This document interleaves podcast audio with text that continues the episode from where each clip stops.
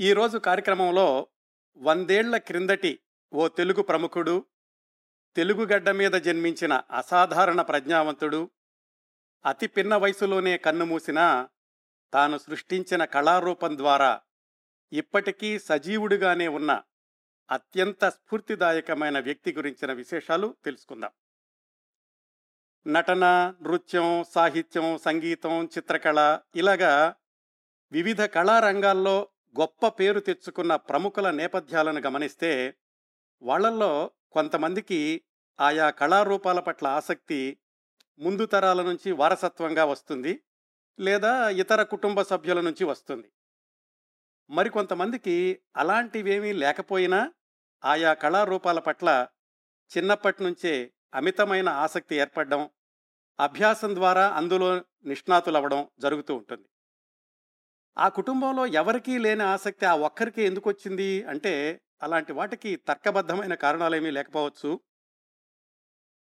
నూట పది సంవత్సరాల క్రిందట రాజమండ్రి లాంటి చిన్న పట్టణంలో అంటే అప్పటి పరిమాణంలో పోలిస్తే ఒక ఆయుర్వేద వైద్యుడి తొమ్మిది మంది సంతానంలో ఒక అబ్బాయికి చిత్రకళ పట్ల ఆసక్తి కలగడం ఐదారేళ్ళ నుంచే గోడల మీద బొగ్గు ముక్కలతోనో లేకపోతే కనిపించిన పేపర్ మీదల్లా పెన్సిల్తో బొమ్మలు వేయడమో ఇది ఎంత అరుదైన సంఘటనో ఆ కుర్రవాడే పెరిగి పెద్దవాడై పాతికేళ్ళ వయసుకే తనదైన చిత్రకళాశైలిని సృష్టించుకుని అంతర్జాతీయ చిత్రకళా ప్రదర్శనల్లో సైతం తన చిత్రాలను ప్రదర్శింపచేసి పేరు తెచ్చుకోవడం ఇదంతా అత్యంత స్ఫూర్తిదాయకం అయితే మరొక్క నెల రోజుల్లో ఇరవై ఎనిమిది సంవత్సరాలు నిండుతాయనగా మృత్యువాత పడడం అత్యంత తీవ్రమైన విషాదం. ఆయన పేరు మీలో చాలామంది ఊహించే ఉంటారు. ఆయనే ఆధునికాంధ్ర చిత్రకళకు ఆద్యుడిగా చరిత్రలో నిలిచిపోయిన దామెర్ల రామారావు గారు. చాలాసార్లు చాలామంది గురించి మాట్లాడుకునేటప్పుడు గుర్తు చేసుకున్నాం మనం. సినీ గేయ రచయిత గోపి గారు వ్రాసిన వాక్యాలు. జీవితం ఎంతో తీయనిది అందుకనే అతి స్వల్పం అది అని. ఒక వ్యక్తి ఎంతకాలం జీవించాడు అనే దానికంటే జీవించిన కాలంలో ఏం సాధించాడు? ఈ లోకాన్నుంచి నిష్క్రమించేప్పుడు ఏం మిగిల్చి వెళ్ళాడు అనేది ముఖ్యం. ఆ కోణంలో చూస్తే తెలుగు రాష్ట్రాలు మాత్రమే కాదు భారతదేశమే గర్వించదగిన చిత్రకారుడు దామెర్ల రామారావు గారు. ఇప్పటికీ సజీవుడు ఎప్పటికీ చిరంజీవి తాను వదిలి వెళ్ళిన అత్యద్భుత చిత్రకళారూపాల ద్వారా. పద్దెనిమిది వందల తొంభై ఏడు మార్చి ఎనిమిదిన జన్మించి పంతొమ్మిది వందల ఇరవై ఐదు ఫిబ్రవరి ఆరున మరణించిన దామెర్ల రామారావు గారు జీవించింది కేవలం ఇరవై ఏడు సంవత్సరాల పది నెలల ఇరవై తొమ్మిది రోజులు మాత్రమే. అయితే ఆయన చిత్రించిన మూడు డజన్ల ఆయిల్ పెయింటింగ్సు నూట పాతికి పైగా వాటర్ కలర్ పిక్చర్సు రెండు వందల యాభై పైగా పెన్సిల్ చిత్రాలు పాతిక పైగా స్కెచ్ల పుస్తకాలు ఇవన్నీ గత వందేళ్ళుగా ఆంధ్ర చిత్రకారులకు పూర్తిగా నిలుస్తూనే ఉన్నాయి.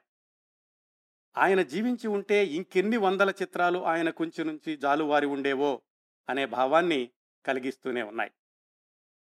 అయిన వాళ్ళు ఉన్న లోగిళ్ళలో ఆయువు ఆగిపోదు నూరేళ్ళతో అని సిరివెన్నెల గారు అన్నట్లు దామెర్ల రామారావు గారు వదిలి వెళ్ళిన చిత్రకళా స్ఫూర్తిని అందుకుని ఆయన చిత్రకళారూపాలను భద్రపరచడమే కాకుండా తాను స్వయంగా చిత్రాలను చిత్రించి ఆ వారసత్వాన్ని కొనసాగించిన రామారావు గారి భార్య సత్యవాణి గారు అన్నగారికి ధీటుగా చిత్రకళలో రాణించిన రామారావు గారి సోదరి బుచ్చి కృష్ణమ్మ గారు కూడా ఈ సందర్భంలో తప్పక గుర్తు చేసుకోవాల్సిన వ్యక్తులు కళాకారులు. వారి గురించి కూడా ఈ కార్యక్రమంలో మాట్లాడుకుందాం. పంతొమ్మిది వందల పది పంతొమ్మిది వందల ఇరవై ఆ ప్రాంతాలంటే ఒకవైపు నుంచి రాజా రవివర్మ ఆయన చిత్రకళా శైలి మరొక వైపు నుంచి బెంగాలీ చిత్రకారుల శైలి. ఇవి మాత్రమే భారతదేశంలోని చిత్రకళకు ప్రాతినిధ్యం వహిస్తున్నాయి అని అందరూ భావిస్తున్న ఆ రోజుల్లో తెలుగువాడైన రామారావు గారు వీటికి భిన్నంగా పాశ్చాత్య చిత్రకళా శైలిని తెలుగు జీవన విధానాన్ని మిళితం చేసి తనదైనటువంటి ఆంధ్ర చిత్రకళ అనే శైలిని సృష్టించుకుని తనదైన మార్గాన్ని ఎన్నుకుని తనదైన ముద్ర వదిలి వెళ్ళిన అమరజీవి. కేవలం ఆయన బొమ్మలేసుకోవడం తన పనిలో తను మునిగిపోవడం ఇదే కాకుండా వందేళ్ళ క్రిందటే Andhra society of Indian art అనే సంస్థని రాజమండ్రి లాంటి పట్టణంలో స్థాపించి అనేక మంది యువ కళాకారులకు శిక్షణ ఇచ్చారాయన. పంతొమ్మిది వందల ఇరవై మూడులోనే భారతదేశంలోని చిత్రకారులందరినీ కూడా రాజమండ్రికి ఆహ్వానించి అఖిల భారత చిత్రకళా ప్రదర్శన అనే దాన్ని కూడా ఏర్పాటు చేసిన ప్రత్యేకత దామెర్ల రామారావు గారిదే. ఇలా ఎన్నో ప్రత్యేకతలు ఇంకెంతో స్ఫూర్తి నిండిన దామెర్ల రామారావు గారి జీవిత విశేషాలు తెలుసుకోవడానికి మనం రాజమండ్రి నుంచి బయలుదేరాలి. అంతకుముందు ఈ కార్యక్రమ సమాచార సేకరణ కోసం నాకు సహాయం చేసిన వారిని గుర్తు చేసుకోవాలి. రాజమండ్రి ప్రాంతాల ప్రముఖుల గురించి చెప్పాలనుకున్న వారి సంబంధీకులను ఎవరినైనా సంప్రదించాలంటే నేను వెంటనే ఫోన్ చేసేది మిత్రులు వనపర్తి సత్యనారాయణ గారికి. ఈ కార్యక్రమం కోసం కూడా సత్యనారాయణ గారికే ఫోన్ చేయగానే కొద్ది గంటల్లోనే ఆయన ఇద్దరి ఫోన్ నంబర్లు పంపించారు.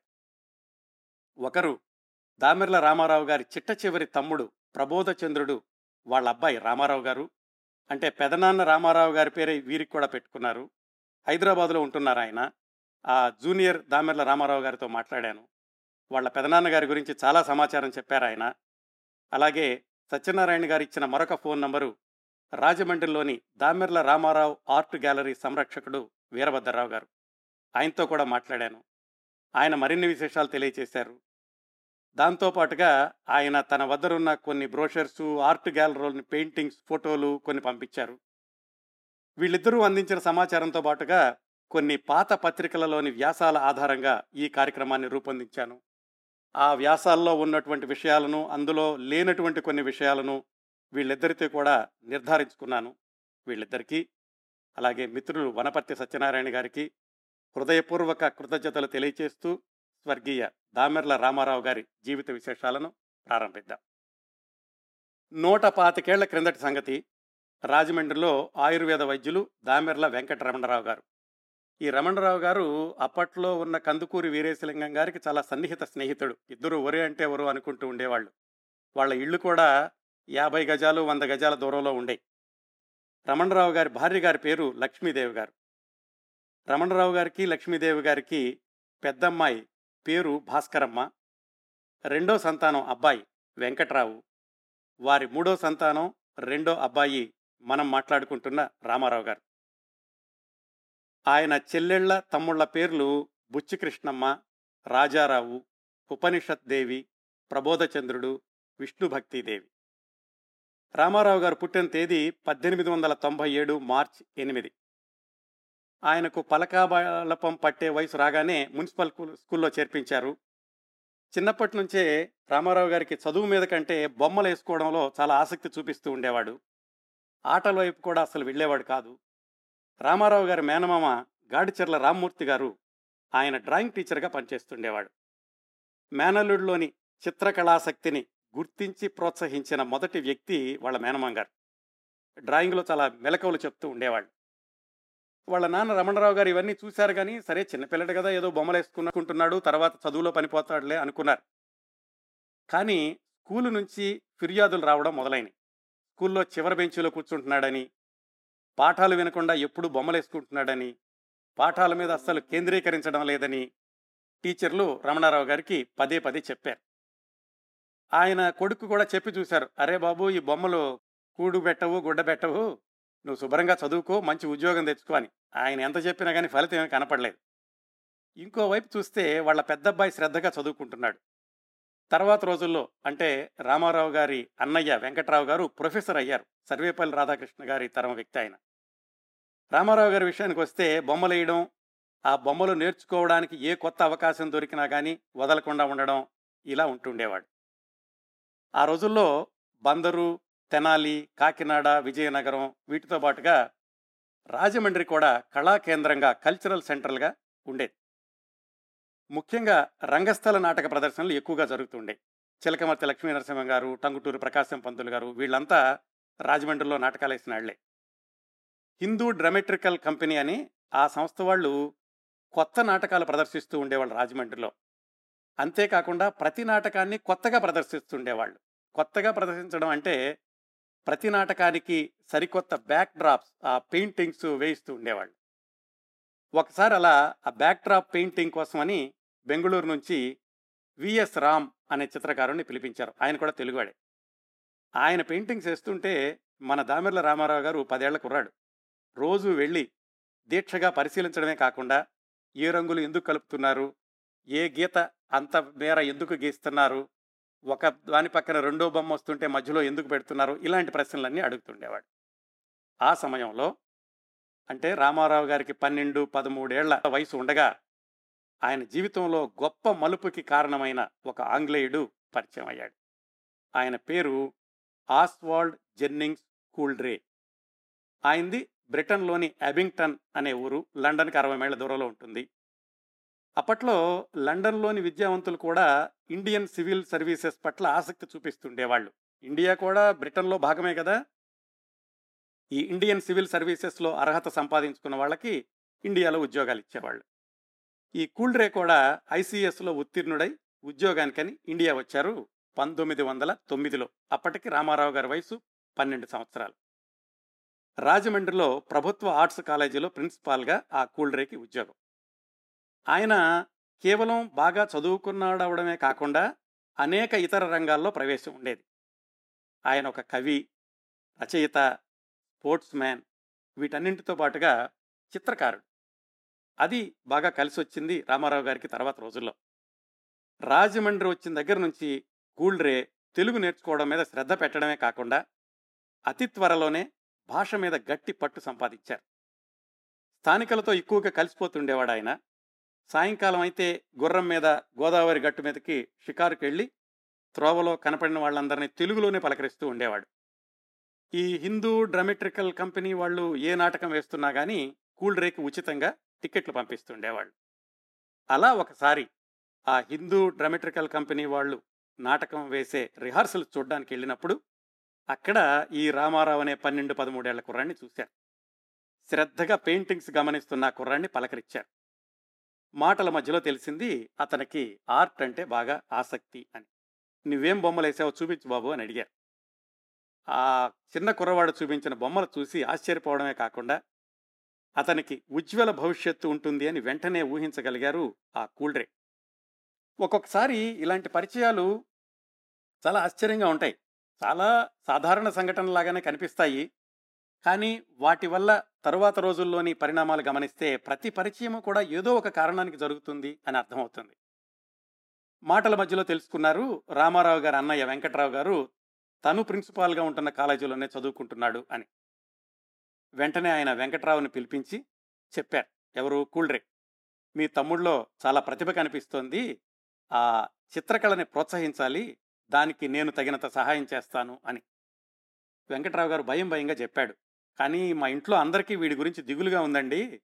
అమ్మా నాన్న వీడి చదువు గురించి బెంగపడుతున్నారు చదువు అశ్రద్ధ చేసి ఇలా బొమ్మలు వేసుకుంటుంటే భవిష్యత్తులో ఉద్యోగం ఎలా వస్తుంది అని అని చెప్పాడు ఆయన దానికి కూల్డ్రే అన్నారు. సరే రాబాయ్ పద నేను మీ ఇంటికి వస్తాను అని ఆయన రామారావు గారి ఇంటికి వెళ్ళి వాళ్ళ అమ్మగారికి నాన్నగారికి భరోసా ఇచ్చారు. మీరేం బెంగపడమాకండి మీ వాడు తప్పకుండా గొప్ప చిత్రకారుడు అవుతాడు మామూలు ఉద్యోగం కంటే ఎన్నో రెట్లు సంపాదిస్తాడు అని నచ్చ చెప్పారు. ఆ రోజు నుంచి దామెర్ల రామారావు గారు ప్రిన్సిపాల్ కూల్డ్రేకి అత్యంత ప్రియమైన శిష్యుడయ్యారు. ఆయనతో పాటుగా కూల్డ్రే దగ్గర చిత్రలేఖనం నేర్చుకున్న ఆ తరం విద్యార్థులు తరువాతి తరం ప్రముఖులు ఎవరంటే అడవి బాపిరాజు గారు కవికొండల వెంకట్రావు గారు వరదా వెంకటరత్నం గారు భమిడిపాటి కామేశ్వరరావు గారు ఇలాంటి వాళ్ళంతా. కూల్డ్రే ఈ శిష్యుల కోసమని ప్రత్యేకంగా లండన్ నుంచి వాటర్మెన్ పేపర్లు వాటర్ కలర్స్ బ్రష్లు ఇలాంటివన్నీ తెప్పిస్తుండేవాడు. ఆ విధంగా దామెర్ల రామారావు గారి ప్రతిభ కూల్డ్రే శిక్షణలో సమీప పర్యవేక్షణలో శాస్త్రీయ విధానాల్లో మెరుగుదిద్దుకోవడం కొనసాగింది.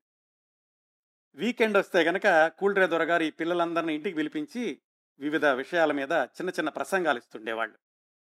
అలాంటి ప్రసంగాలకి ఒక కుర్రవాడు రావడం మొదలుపెట్టాడు. ఆయన అప్పుడే రాజమండ్రికి ట్రాన్స్ఫర్ అయ్యి వచ్చారు. అసిస్టెంట్ ప్రొఫెసర్గానో ఏదో.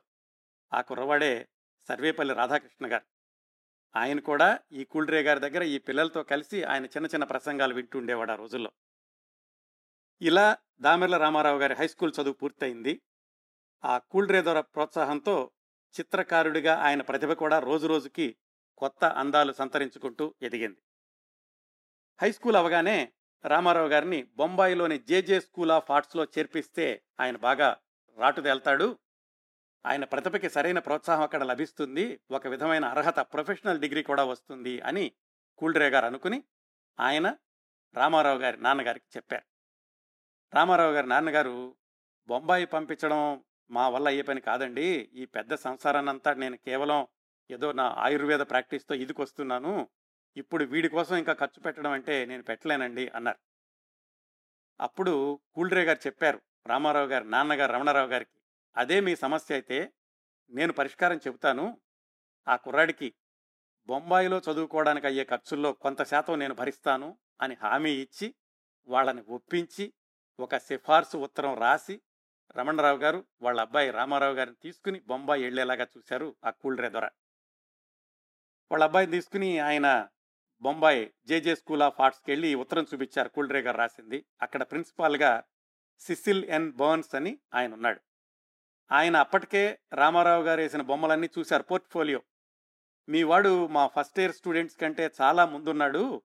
అందువల్ల మీ వాడిని మొట్టమొదటి సంవత్సరంలో కంటే కూడా సరాసరి మూడో సంవత్సరంలోకి అడ్మిషన్ ఇస్తున్నాను అన్నారు. అట్లా దామెర్ల రామారావు గారు ఐదు సంవత్సరాల డిప్లొమాలో మూడో సంవత్సరంలోకి సూటిగా ప్రవేశించారు. అంటే మూడు సంవత్సరాలు చదివితే సరిపోతుంది. మూడు నాలుగు ఐదు. అలా ఆ జేజే స్కూల్ ఆఫ్ ఆర్ట్స్లో ఆయన చదువుకున్న మూడు సంవత్సరాల్లో తన చిత్రకళా నైపుణ్యానికి పూర్తిగా ప్రొఫెషనల్ రూపం తెచ్చుకున్నారు. అక్కడ ఎలాంటి అవకాశాలు దొరికినాయి అంటే వివిధ దేశాల చిత్రకళా రీతులని అధ్యయనం చేసే అవకాశం దొరికింది. విదేశాల నుంచి కూడా వచ్చి అక్కడ ప్రసంగాలు ఇస్తూ ఉండేవాళ్ళు. ఈ చిత్రకళలో నిష్ణాతులైన వాళ్ళు. అలాగే సెలవులకి ఇంటికి వచ్చినప్పుడు రాజమండ్రి కూల్డ్రే గారితో సమావేశాలు. ఆయనని ఎంతవరకు నేర్చుకున్నాడు ఇంకా కొత్తవి ఏమి నేర్చుకోవచ్చు ఆయన వేసినటువంటి బొమ్మలు చూపించి దాని మీద సలహాలు తీసుకోవడం ఇలాంటి చర్చలన్నీ కొనసాగుతూ ఉండే. అలాంటి సమయంలోనే ఒకసారి పంతొమ్మిది వందల పదిహేడు అక్టోబర్లో అంటే రామారావు గారు బొంబాయిలో చేరిన సంవత్సరానికి మళ్ళా సెలవులకు వచ్చినప్పుడు రామారావు గారిని మరికొంతమంది శిష్యుల్ని తీసుకుని ఈ కూల్డ్రే ద్వారా వాళ్ళందరినీ అజంతా ఎల్లోరా గుహలకు తీసుకెళ్ళారు అక్కడ శిల్పాలని అలాగే కుడ్య చిత్రాలని గోడల మీద వేసిన బొమ్మలు వీటన్నిటిని చూడడమే కాకుండా కూల్రే ఒక్కొక్క బొమ్మ యొక్క విశిష్టతను వీళ్ళకి వివరించారు. అలాగే ఇంకొక విషయం ఆ జేజే స్కూల్ ఆఫ్ ఆర్ట్స్లో రవిశంకర్ రావత్ అనే గుజరాత్కి చెందిన కురవాడు రామారావు గారితో కలిసి చదువుకుంటున్నాడు. ఆయన ఒకసారి సెలవులకు మా ఊరు వెళ్దాం రా అని పిలిచారు రామారావు గారిని. ఆ రవిశంకర్ రావత్తో కలిసి పంతొమ్మిది వందల పద్దెనిమిది సెలవుల్లో గుజరాత్ వెళ్ళారు రామారావు గారు. అక్కడ ప్రకృతి దృశ్యాలు అలాగే గుజరాతీ సంస్కృతిని ప్రతిబింబించే గ్రామీణ దృశ్యాలు గుజరాతీ మహిళలు ఇలాంటి చిత్రాలన్నీ కూడా ఆ ప్రయాణంలో వేశారు రామారావు గారు. మరుసటి సంవత్సరం అంటే పంతొమ్మిది వందల పంతొమ్మిదిలో ఆయన డిప్లొమా చివరి సంవత్సరంలో ఉండగా ఆయనకి వివాహం జరిగింది. ఆయన వయసు అప్పటికి ఇరవై రెండు సంవత్సరాలు. భార్య వయసు కేవలం పన్నెండు సంవత్సరాలు. ఆమె పేరు సత్యవాణి. వాళ్ళది కూడా రాజమండ్రే. వాళ్ళ నాన్నగారి పేరు దిగుమర్తి శ్రీనివాసరావు. ఆయన ద్వితీయ పుత్రిక సత్యవాణి గారు. విచిత్రం యాదృచ్ఛికం ఏమిటంటే సత్యవాణి గారికి కూడా చాలా చిన్న వయసు నుంచే బొమ్మలు గీస్తుండడం అనే అలవాటయింది. అచ్చం రామారావు గారు చిన్న వయసులో చేసినట్లుగానే. సత్యవాణి తాతగారు సరిపల్లె సాంబశివరావు గారు ఆయన పట్టుబట్టి సత్యవాణి రామారావు గారుల వివాహం జరిగేలాగా చూశారు. వాళ్ళకి దగ్గర బంధుత్వం కూడా ఉంది. సహధర్మచారినే చిత్రకారిణి అవడం ఇద్దరూ కలిసి ఆ తర్వాత రోజుల్లో రామారావు గారు జీవించిన ఆరు సంవత్సరాలు తమ కాపురాన్ని వర్ణమయం చేసుకోవడం చూసిన వాళ్ళందరూ కూడా చాలా అపురూపమైన జంట. ఒకరికొకరు మేడ్ ఫర్ ఈచ్ అదర్ అనుకుంటూ ఉండేవాళ్ళు. పంతొమ్మిది వందల పంతొమ్మిదిలో రామారావు గారి వివాహం ఆయన జీవితంలో ఒక మధురఘట్టం అయితే అదే సంవత్సరంలో ఆయన చిత్రకళా జీవితానికి పునాదులు వేసిన కూల్డ్రే దొర రాజమండ్రినే కాక భారతదేశాన్నే వదిలిపెట్టి ఇంగ్లాండ్ వెళ్ళిపోవడం అది రామారావు గారిని చాలా బాధించింది. ఎందుకు అలా జరిగిందంటే కూల్డ్రే రాజమండ్రిలో పనిచేసేటప్పుడు చుట్టుపక్కల ఉన్న ఏజెన్సీ ప్రాంతాలకు అలాగే గిరిజనుల దగ్గరకు వెళ్ళి అక్కడ ప్రకృతి దృశ్యాలను పెయింటింగ్ వేయడం ఒక పని ఆ గిరిజనుల యొక్క జీవన పరిస్థితులను అధ్యయనం చేయడం రెండో పని అలా చేస్తుండేవాడు ఆయన. అలాంటి ప్రయాణాల్లో ఎప్పుడో ఒకసారి ఆయనకి దోమకాటు వల్లనో ఏమో అనారోగ్యం చేసింది. అది బాగా దిగజారి ఆయనకి చూపు వినికిడి కూడా దెబ్బతినే పరిస్థితి వచ్చింది అప్పుడు తప్పనిసరి పరిస్థితుల్లో కూల్రే తన ఉద్యోగానికి రాజీనామా ఇచ్చేసి ఇంగ్లాండ్ వెళ్ళిపోయారు. అంటే కూల్రే రాజమండ్రిలో పనిచేసింది పంతొమ్మిది వందల తొమ్మిది నుంచి పంతొమ్మిది వందల పంతొమ్మిది కేవలం పది సంవత్సరాలు మాత్రమే. ఆయన రాజమండ్రి యువకులను చిత్రకళలో నిష్ణాతుల్ని చేయడానికే వచ్చారా అన్నట్లుగా ఉంది భారతదేశంలో ఆయన ఉద్యోగం చేసినటువంటి ఆ పది సంవత్సరాలు. అందుకే ఆ కూల్డ్రేని ఆంధ్ర చిత్రకారులకు ఆదిగురువు అని కూడా అనేవాళ్ళు. కూల్డ్రేకి తన శిష్యులంటే ఎంత అభిమానం అంటే ఆయన రాజమండ్రిలో ఉండగానే దామెర్ల రామారావు గారి స్కెచ్ వేశాడు ఆయన. ఆయనకి ఈయనకి దాదాపు పాతికేళ్ళు వయసు వ్యత్యాసం ఉంటుంది.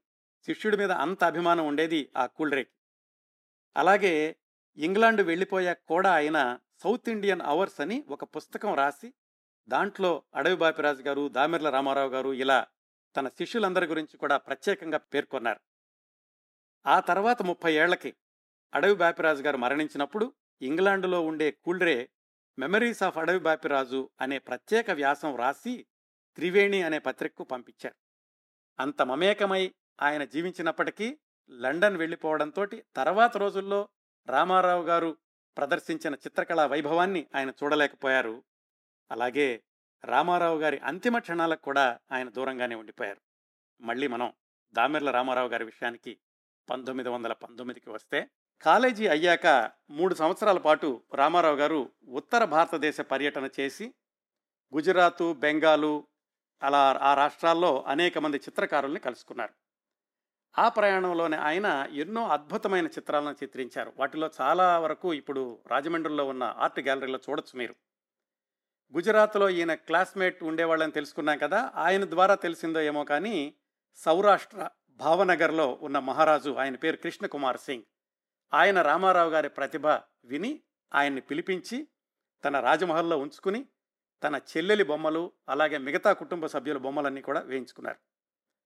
అట్లా కృష్ణకుమార్ సింగ్ యొక్క కుటుంబ సభ్యుల బొమ్మలు వేసే క్రమంలో రాజమహల్లో ఉండగా రామారావు గారు అక్కడికి విశ్వకవి రవీంద్రనాథ్ ఠాగూర్ గారు వచ్చారు. ఆయన వేరే పని మీద ఏదో యూనివర్సిటీకి వచ్చి అక్కడి నుంచి ఈ రాజమహల్ సందర్శించడానికి వచ్చినప్పుడు రామారావు గారు రవీంద్రనాథ్ ఠాగూర్ గారిని కలుసుకున్నారు.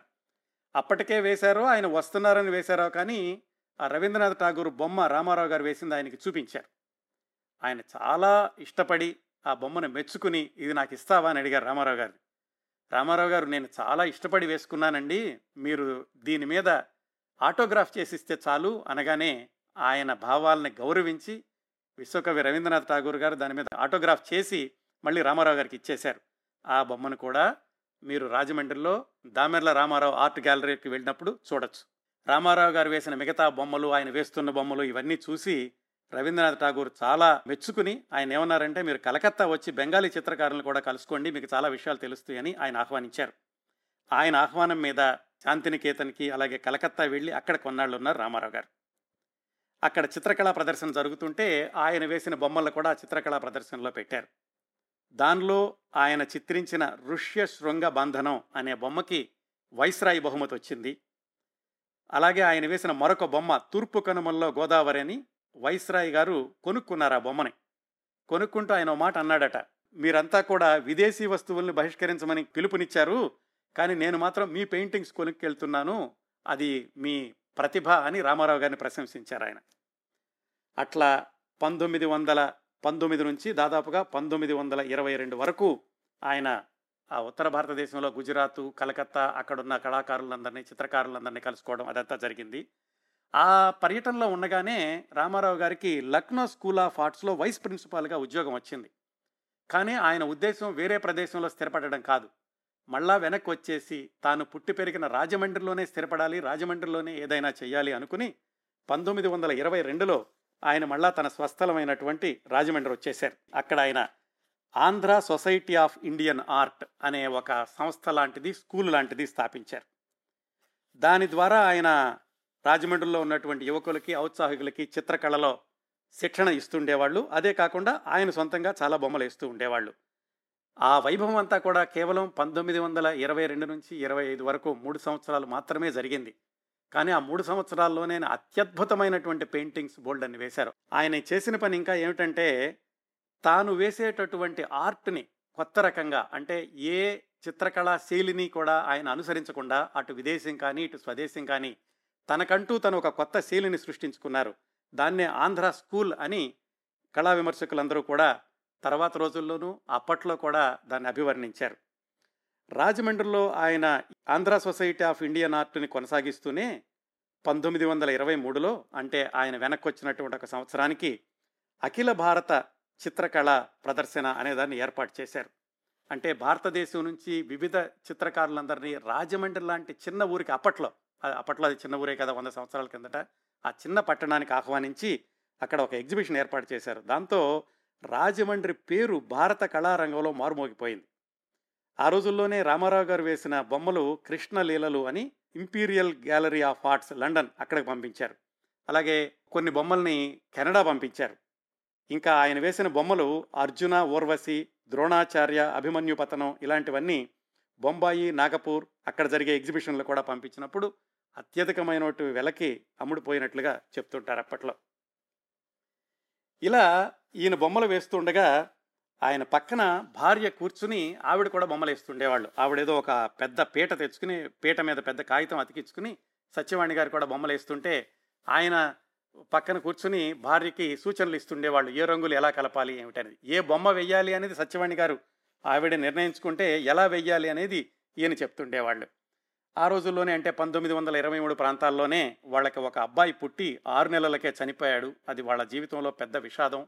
కాకపోతే మరొక సంవత్సరానికి అంతకంటే పెద్ద విషాదం కాచుకునుందని వాళ్ళిద్దరికీ తెలియదు రామారావు గారి దినచర్య ఎలా ఉండేదంటే ఆ రోజుల్లో పొద్దున్నే లేవంగానే వ్యాయామం చేయడం కాసేపు బయట నడిచి రావడం ఆ తర్వాత మధ్యాహ్నం వరకు బొమ్మలు వేసుకోవడం కాసేపు విశ్రాంతి తీసుకుని సాయంకాలం వరకు ఆ వచ్చినటువంటి యువకులకి వాళ్ళకి శిక్షణ ఇవ్వడం మళ్ళా సాయంకాలం గోదావరి ఒడ్డుకి షికారుకి వెళ్ళడం ఇలాగ ఒక క్రమబద్ధమైనటువంటి జీవితాన్ని గడుపుతూ అత్యద్భుతమైనటువంటి చిత్రాలను చిత్రిస్తూ భార్య కూడా బొమ్మలు వేస్తూ ఒక అపురూపమైనటువంటి దాంపత్యంలాగా కొనసాగింది వాళ్ళిద్దరి జీవితం ఆ మూడు సంవత్సరాలు.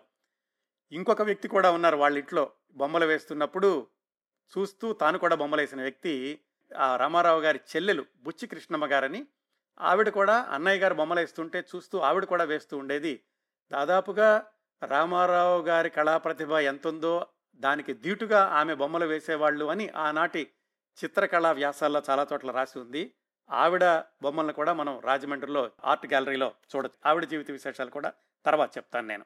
రామారావు గారి బొమ్మలు వేసేటప్పుడు ఎవరైనా మోడల్స్ కావాలంటే రాజమండ్రిలో గోదావరి గట్టు మీద సోడాలు అమ్మేదట ఒక అమ్మాయి. ఆ అమ్మాయి పేరు నోకాలు అని ఆమెను తీసుకొచ్చి ఆమెను మోడల్గా పెట్టి ఈయన బొమ్మలు వేస్తుండేవాళ్ళు. ఇప్పుడు ఆ ఆర్ట్ గ్యాలరీలో ఉన్న కొన్ని బొమ్మలు ఆ నోకాలుని మోడల్గా తీసుకుని వేశారు అని చెప్తూ ఉంటారు.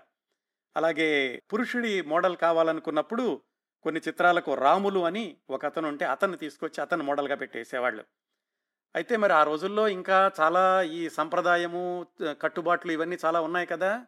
అందుకని చుట్టుపక్కల వాళ్ళందరూ ఈ సోడాలు అమ్ముకునే అమ్మాయిని తీసుకొచ్చి ఆమెను కూర్చోబెట్టి నువ్వు బొమ్మలు వేస్తున్నావని రామారావు గారిని విమర్శించడం కొంతమంది నిరసించడం ఇలాంటివన్నీ చేశారు.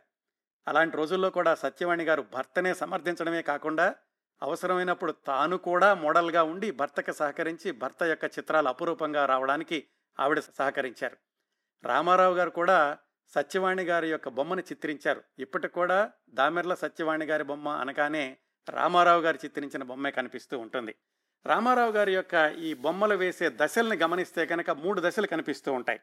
మొట్టమొదటిది ఆయన ఇంకా జేజే స్కూల్ ఆఫ్ ఆర్ట్స్కి వెళ్ళక ముందు ఆయన ఏవో అనుకున్నవి కుల్డ్రే గారు చెప్పినవి వేసినటువంటి దశ ఒకటి. ఆ తర్వాత అజంతా ఎల్లోరాలో బొమ్మలు చూశాక ఆయన జేజే స్కూల్ ఆఫ్ ఆర్ట్స్లో వేసిన బొమ్మలు ఇంకొకటి. ఆ తరువాత రాజమండ్రి వచ్చేశాక ఈ వివిధ కళారీతుల్ని కూడా సమ్మిళితం చేసి ఆయన సొంతంగా రూపొందించుకున్నటువంటి కళారీతిలో దాన్ని ఆంధ్ర కళారీతి అనొచ్చు అట్లా వేసినటువంటి బొమ్మలు. ఈ మూడు దశల్లో వేసిన బొమ్మల్ని కూడా మనం రాజమండ్రిలోని ఆర్ట్ గ్యాలరీలో ఇప్పుడు చూడొచ్చు. ఇలా వాళ్ళ జీవితం బ్రహ్మాండంగా జరుగుతోంది ఆయన బొమ్మలు వేస్తున్నారు జాతీయంగాను అంతర్జాతీయంగా కూడా పేరు తెచ్చుకుంటున్నారు. అలా జరుగుతున్న రోజుల్లో పంతొమ్మిది వందల ఇరవై ఐదులో సత్యవాణి గారితో కలిసి ఆయన తిరుపతి వెళ్ళారు. కూల్డ్రే గారు ఆయనకి చెప్తున్నప్పుడు చెప్పేవాళ్ళు మీ హిందూ దేవాలయాల మీద అద్భుతమైనటువంటి శిల్పకళ ఉంది దాన్ని చిత్రకళగా మార్చొచ్చు. నీకు ఎప్పుడైనా సమయం ఉన్నప్పుడు దేవాలయాలన్నింటికి వెళ్ళి వాటిని స్కెచ్లు వేసుకుని తెచ్చుకో అని ఎప్పుడో కూల్డ్రే గారు చెప్పారు. ఆ మాట గుర్తుపెట్టుకుని ఆయన భార్యతో కలిసి తిరుపతి వెళ్ళి అక్కడ నల్లమల కొండలు స్వామివారి పుష్కరిణి దేవాలయ స్తంభాలు శిల్పాలు వీటన్నిటినీ స్కెచ్ల్లాగా గీసుకున్నారు. తిరిగి వస్తూ రైల్లో ఆయన ఒక బొమ్మ ప్రారంభించారు. దానికి ఆయన డెత్ అని పేరు పెట్టుకున్నారు. మృత్యువు అని పేరు పెట్టారు. ఎందుకు మరి అలాంటి ఆలోచనలు వస్తాయి ఒక్కొక్కసారి మనుషులకు అర్థం కాదు. విజయవాడ వచ్చేసరికి ఆయనకి చాలా జ్వరం వచ్చింది. సరే ఇంటికి వచ్చారు మామూలు జ్వరమే కదా తగ్గిపోతుంది అనుకున్నారు. ఒక రెండు రోజులు అయ్యేసరికి అది మామూలు జ్వరం కాదు మసూచి అని తేలింది. రెండు మూడు రోజుల్లోనే రామారావు గారు అంతిమ క్షణాలు ఆసన్నమైనవి పంతొమ్మిది వందల ఇరవై ఐదు ఫిబ్రవరి ఆరున ఆయన కన్ను మూశారు. చాలా చిన్న వయసు ఇరవై ఏడు సంవత్సరాలంటే ఆ రోజుల్లోని జీవిత ప్రమాణాల్లో చాలామంది ఎనభై సంవత్సరాలు తొంభై సంవత్సరాలు జీవిస్తూ ఉండేవాళ్ళు. అంత చిన్న వయసులోనే మసూచి బారిన పడి ఆయన కళాదీపం ఆరిపోయింది. చాలామంది స్మృతి గీతాలు రాశారు. ఆయన చనిపోవడం గురించి ఎంతోమంది బాధపడ్డారు. ఇంత చిన్న వయసులోనే చనిపోయారని ఆయన చనిపోయిన వార్తని ఆంధ్రపత్రికలో వేశారు. అది యథాతథంగా చదువుతాను. కీర్తిశేషులు దామెర్ల రామారావు గారు సుప్రసిద్ధాంధ్ర చిత్రకళా కోవిదులు నిన్న రాత్రి రాజమహేంద్రవరమున మృత్యునందిరి భారతదేశమునందే కాక ప్రపంచమునందంతటను కూడా రామారావు గారి చిత్రలేఖన ప్రావీణ్యమున గుర్చిన కీర్తి విస్తరింపసాగెను. వీరి వయసు ఇరవై ఏడు ఏళ్ళు మాత్రమే. వీరికి స్ఫోటకం వచ్చి నిన్న ఆరవ తేదీ రాత్రి రాజమహేంద్రవరమున చనిపోయిరి. వీరు చిత్రలేఖన విద్యాశాలను కూడా ఏర్పరచరని నేడు స్వకీయ విలేఖరి తంతి వార్త నంపెను. ఇది అప్పట్లో పేపర్లో వచ్చినటువంటి వార్త. రామారావు గారు చనిపోయినటువంటి వార్త విని హరీంద్రనాథ్ చట్టోపాధ్యాయ సరోజినీ నాయుడు గారి తమ్ముడు ఆయన రాశారు ఒక ఇంగ్లీష్లో కవిత తెలుగులో చెప్తాను. మరణం లేని చిత్రాలను అందించిన రామారావుకి మరణం లేదు రంగుల కలల్ని సేవించాడు నీడలేని దీపం దగ్గర ఆత్మగీతాలు ఆలపించాడు రామారావు మరణించాడంటే ఎవరు నమ్ముతారు? ఆయన ఎప్పటికీ చిరంజీవి. ఈ భావం వచ్చేలాగా హరీంద్రనాథ్ చట్టోపాధ్యాయ ఒక కవిత రాశారు. అలాగే రామారావు గారు మరణించినటువంటి మరుసటి నెలలోనే భారతి సాహిత్య పత్రికలో అనేక మంది వ్యాసాలు రాశారు ఆయన గురించి. ఆ తర్వాత ఆయన మధ్యలో వదిలేసినటువంటి డెత్ అనే బొమ్మ ఉంది కదా దాన్ని కొనసాగించమని సత్యవాణి గారిని చాలామంది అభ్యర్థించారు. ఆవిడ మాత్రం ఆ బొమ్మను కొనసాగించడానికి ఒప్పుకోలేదు. ఆయన వేసిన బొమ్మ ఆయన భావాలు ఆయనతోనే ఉండాలి. ఆయన పూర్తి చేస్తేనే దానికి ఒక పరిపూర్ణత చేకూరుస్తుంది కానీ నేను వేస్తే గనక దానికి పరిపూర్ణత చేకూరదు అని ఆవిడ దాన్ని మళ్ళీ ముట్టుకోలేదు. ఆ రామారావు గారు రైల్లో వేసినటువంటి మృత్యువు డెత్ అనే బొమ్మను కూడా ఇప్పుడు మీరు దామేర్ల రామారావు ఆర్ట్ గ్యాలరీ రాజమండ్రిలో చూడొచ్చు. అక్కడ లండన్లో ఉన్నటువంటి కూల్డ్రే కూడా తెలిసింది ఇలా శిష్యుడు పోయాడని. తాను పాదు చేసి నీరు పోసిన మొక్క వృక్షం కాకముందే కూలిపోయిందని ఆయన చాలా బాధపడ్డారు. ఆ తర్వాత రోజుల్లో కూల్డ్రే చిత్రకళ గురించి ఎప్పుడు వ్యాసం రాసినా కానీ రామారావు గారి పెయింటింగ్స్ గురించి ఆయన ఉదహరించకుండా ఉండలేదు. ప్రతిసారి దాని గురించి రాస్తూ ఉండేవాళ్ళు. ఆయన మరణించాక సత్యవాణి గారు భర్త వేసినటువంటి అప్పటి వరకు ఉన్న బొమ్మలు వీటన్నింటినీ కూడాను ఆవిడ సంరక్షించడానికని కంకణం కట్టుకున్నారు. ఆవిడ వయసు అప్పటికి కేవలం పద్దెనిమిదేళ్ళే భర్త పోయేసరికి పన్నెండు సంవత్సరాల వయసులో వివాహం అయ్యింది. ఆ తర్వాత ఆరు సంవత్సరాలు మాత్రమే వాళ్ళు జీవించి ఉన్నారు. ఆరు సంవత్సరాల్లో మూడు సంవత్సరాలు మళ్ళీ రామారావు గారు ఉత్తర భారతదేశం అంతా పర్యటించి వచ్చారు. మధ్యలో ఒక కొడుకు పుట్టి చనిపోయాడు. అంత చిన్న వయసులో కూడా ఆవిడ ఏమాత్రం ధైర్యం కోల్పోకుండా తన జీవితాన్ని చిత్రకళకే అంకితం చేయడానికి నిర్ణయించుకున్నారు. భర్త వేసినటువంటి బొమ్మలు వీటన్నిటినీ ఒక చిన్న ఆర్ట్ గ్యాలరీ లాగా ఇంట్లోనే పెట్టారు. దానికి సహాయం చేసింది రామారావు గారి మిత్రుడు వరద వెంకటరత్న గారు. వాళ్ళిద్దరూ కలిసి ఒక చిన్న ఎగ్జిబిషన్ లాగా ఇంట్లో పెడితే అందరూ వచ్చి చూసి వెళ్తూ ఉండేవాళ్ళు. పంతొమ్మిది వందల ఇరవై తొమ్మిదిలో అంటే రామారావు గారు మరణించినటువంటి నాలుగు సంవత్సరాలకి మహాత్మా గాంధీ కాకినాడ వచ్చి అక్కడి నుంచి రాజమండ్రి మీదుగా సీతానగరం అని అక్కడికి వెళుతూ మధ్యలో ఆగి వాళ్ళ ఇంటికి వెళ్ళి ఈ రామారావు గారి ఆర్ట్ గ్యాలరీ చూశారు. ఆ గ్యాలరీ ఆ తర్వాత కొంతకాలం వేరే భవనంలోకి మారింది. పంతొమ్మిది వందల యాభై ఏడులో గోదావరి రైల్వే స్టేషన్ వెనకాల వీధిలో ఆ దామెర్లా ఆర్ట్ గ్యాలరీ భవనానికి దుర్గాబాయి దేశ్ముఖ్ గారు ప్రారంభోత్సవం చేశారు. ఆ తర్వాత ప్రభుత్వ ఆధీనంలోకి వెళ్ళింది. ప్రస్తుతం అది సాంకేతిక విద్యాశాఖ దాని ఆధ్వర్యంలో ఉంది. మళ్ళీ మనం సత్యవాణి గారి విశేషాలకు వస్తే భర్త మరణించాక ఆవిడ ఏమాత్రం అధైర్యపడకుండా ఆ చిత్రకళనే కొనసాగిస్తూ వాటిని నేర్చుకుంటూ ఉండగా రాజమండ్రిలో పాఠశాలల ఇన్స్పెక్టర్గా పనిచేస్తున్న ఒక ఆవిడ మిసెస్ బ్లేక్ అని సత్యవాణి గారిని చూసి ఇలా చిన్న వయసులోనే భర్తను పోగొట్టుకుని చిత్రకళకే జీవితాన్ని అంకితం చేసుకున్నారు అని ఆవిడ గమనించి ఆవిడతోటి డిప్లొమో లాంటిది చేయించి డ్రాయింగ్ టీచర్గా ఉద్యోగం ఇప్పించారు. అప్పటి నుంచి సత్యవాణి గారు డ్రాయింగ్ టీచర్గా ఉద్యోగం చేస్తూనే చాలా చిత్రాలు వేశారు. ఆవిడ వేసినటువంటి చిత్రాల ఖ్యాతిని గమనించి కాశీనాథ్ నాగేశ్వరరావు పంతులు గారు ఆంధ్రపత్రికలో వాటిని క్రమం తప్పకుండా ప్రచురిస్తూ ఉండేవాళ్ళు ఆ రోజుల్లో. ఆంధ్రపత్రికే కాకుండా ఆంధ్ర భూమిలో కూడా సత్యవాణి గారు వేసిన చిత్రాలు ప్రచురితం అవుతూ ఉండేవి ఆవిడ దాదాపుగా వంద పైగా చిత్రాలు వేశారు. వాటిల్లో సిద్ధార్థ జననం సరస్వతి శ్రీకృష్ణుడు సుభద్రకు విలువిద్య నేర్పడం చిన్న ఇల్లు నెమలితో మహిళ ఇలాంటివన్నీ కూడా చాలా ప్రసిద్ధమైనవి. ఉద్యోగం నుంచి విరమించాక చాలా రోజులు రాజమండ్రిలోనే ఉండిపోయారు. చిట్ట చివరిలో వాళ్ళ చెల్లెలు రాజామణి అనే ఆవిడ హైదరాబాద్లో ఉంటుంటే అక్కడికి తీసుకువెళ్ళమని అడిగారట. ఇవి ఈ విషయాలన్నీ కూడా దామిల రామారావు గారు జూరియర్ రామారావు గారు చెప్పారు నాకు. అక్కడికి తీసుకువెళ్ళి ఒక రెండు రోజులు మాత్రం ఉన్నారు. రెండో రోజునే ఆవిడ అక్కడ బాత్రూంలో పడిపోవడంతో వాళ్ళు హాస్పిటల్లో జాయిన్ చేశారు. ఆసుపత్రిలో వాళ్ళు కూడా ఏదో ఆపరేషన్ చేద్దామని ప్రయత్నించారు కానీ కుదరలేదు. ఇంటికి తీసుకొచ్చినటువంటి మరో రోజునో ఏమో సత్యవాణి గారు కూడా మరణించారు. అది పంతొమ్మిది వందల తొంభై ఒకటి డిసెంబర్ పదమూడు. అంటే భర్త చనిపోయాక దాదాపు తన జీవితాన్ని కూడా చిత్రకళకే అంకితం చేసి భర్త యొక్క చిత్రాలను భద్రపరిచి వాటికి ఒక ఒక ఆర్ట్ గ్యాలరీ లాంటి రూపాన్ని ఇచ్చి దాన్ని జాగ్రత్తగా కాపాడుతూ జీవితాంతం చిత్రకళలోనే ఉండిపోయారు సత్యవాణి గారు. చాలా ఆదర్శవంతమైనటువంటి జీవితం. కలిసి జీవించింది చాలా తక్కువ రోజులు. కానీ ఆ చిత్రకళ వాళ్ళిద్దరినీ కూడా చిట్ట చివరి వరకు కలిపి ఉంచింది అని చెప్పుకోవాలి. ఇంకొక వ్యక్తి ఉన్నారు మనం మాట్లాడుకోవాల్సింది. రామారావు గారి చెల్లెలు గారు బుచ్చి కృష్ణమ్మ గారు అని చెప్పుకున్నాం కదా. ఆవిడకి కూడా చిన్నప్పటి నుంచి బొమ్మలంటే ఇష్టం ఉండేది. రామారావు గారు వేస్తుంటే పక్క నుండి ఆవిడ కూడా చూస్తూ ఉండేవాళ్ళు. చిన్నతనంలోనే వివాహం చేశారు బుచ్చి కృష్ణమ్మ గారికి. భర్త పేరు హనుమంతరావు గారు. మహాత్మా గాంధీ గారికి శిష్యుడు అలాగే జాతీయవాది. మహాత్మా గాంధీ పిలుపునిచ్చిన అన్ని కార్యక్రమాలకి కూడా ఈయన చాలా చురుకుగా పాల్గొంటూ ఉండేవాడు రాజమండ్రి నుంచే. మహాత్మా గాంధీ గారు ఈ హనుమంతరావు గారితోటి నెల్లూరు దగ్గర పల్లెపాడు అనే గ్రామంలో ఒక ఆశ్రమాన్ని స్థాపింపజేశారు. మహాత్మా గాంధీ ఆశ్రమాలను అప్పట్లో వివిధ ప్రదేశాల్లో ఉండే భారతదేశం అంతా కూడా. అలాగా పల్లెపాడులో ఆశ్రమాన్ని బుచ్చికృష్ణమ్మ గారి భర్త హనుమంతరావు గారితో స్థాపింపజేశారు గాంధీ గారు. అప్పటి నుంచి బుచ్చికృష్ణమ్మ గారు హనుమంతరావు గారు ఆ ఆశ్రమంలో ఉండేవాళ్ళు. పంతొమ్మిది వందల ఇరవై రెండులో అది మొదలైంది. అంటే అప్పటికే రామారావు గారు ఉత్తర భారతదేశ పర్యటన ముగించుకుని రాజమండ్రికి వచ్చారనమాట బుచ్చికృష్ణమ్మ గారు బొమ్మలు వేస్తూనే ఉండేవాళ్ళు. ఆ బొమ్మల్ని ఎగ్జిబిషన్స్కి పంపించడం వాటిల్లో బహుమతి రావడం ఇవంతా కూడా కొనసాగుతూ ఉండేది. రామారావు గారు పంతొమ్మిది వందల ఇరవై ఐదులో చనిపోతే ఆ మరుసటి సంవత్సరమే బుచ్చికృష్ణమ్మ గారి భర్త హనుమంతరావు గారు కూడా చనిపోయారు. అప్పుడు ఆవిడకి పెద్ద సందిగ్ధం. ఇలాగా ఆశ్రమంలోనే ఉండిపోయి బొమ్మలు వేసుకోవడమా?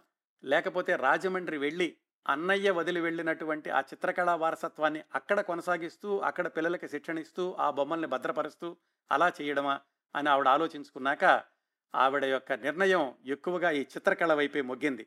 అప్పుడు మళ్ళీ రాజమండ్రి వచ్చేసి అప్పటికే ఈ బొమ్మలన్నింటినీ కూడా ఒక ఆర్ట్ గ్యాలరీలాగా ఏర్పాటు చేశారు సత్యవాణి గారు అలాగే ఆయన మిత్రుడు వరద వెంకటరత్నం గారు.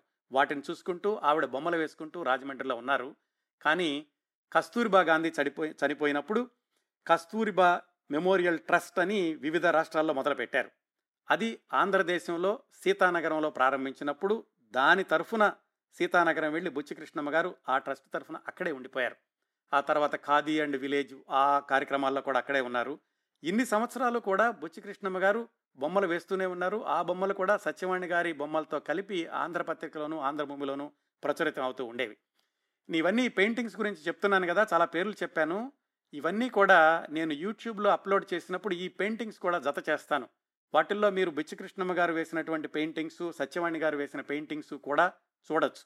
అందువల్ల మీరు ఈ కార్యక్రమాన్ని శ్రవణ మాధ్యమం ద్వారా వింటుంటే ఒకసారి యూట్యూబ్లో కూడా చూడండి ఈ బొమ్మలన్నీ మీకు అక్కడ కనిపిస్తాయి. ఇదండి అత్యంత స్ఫూర్తిదాయకమైన దామెర్ల రామారావు గారి జీవితము సత్యవాణి గారి జీవిత విశేషాలు అలాగే దామెర్ల రామారావు గారి చెల్లెలు బుచ్చి కృష్ణమ్మ గారి జీవిత విశేషాలు. ప్రస్తుతం రాజమండ్రిని దర్శించిన పర్యాటకులు ఎవరైనా కానీ తప్పక చూసి తీరాల్సిన దర్శనీయ స్థలం దామెర్ల రామారావు ఆర్ట్ గ్యాలరీ. అందులో రామారావు గారు వందేళ్ళ క్రిందట చిత్రించిన వర్ణ చిత్రాలు పెన్సిల్ స్కెచెస్తో పాటుగా ఆయన భార్య సత్యవాణి గారు చెల్లెలు బుచ్చికృష్ణమ్మ గారు ఇంకా మరికొంతమంది చిత్రకారులు వేసిన చిత్రాలు కూడా ఉన్నాయి. అందులోని రామారావు గారు వేసిన ప్రతి చిత్రము ఆయన భౌతికంగా మన మధ్య లేకపోయినా ఇంకా ఆయన యువ చిత్రకారులే విశిష్టమైన చిత్రకారులే అన్న విషయాన్ని పదే పదే గుర్తు చేస్తూ ఉంటాయి. ఇదండి దామెర్ల రామారావు గారి జీవిత విశేషాలు. నేను సేకరించగలిగినన్ని మీకు తెలియచేశాను.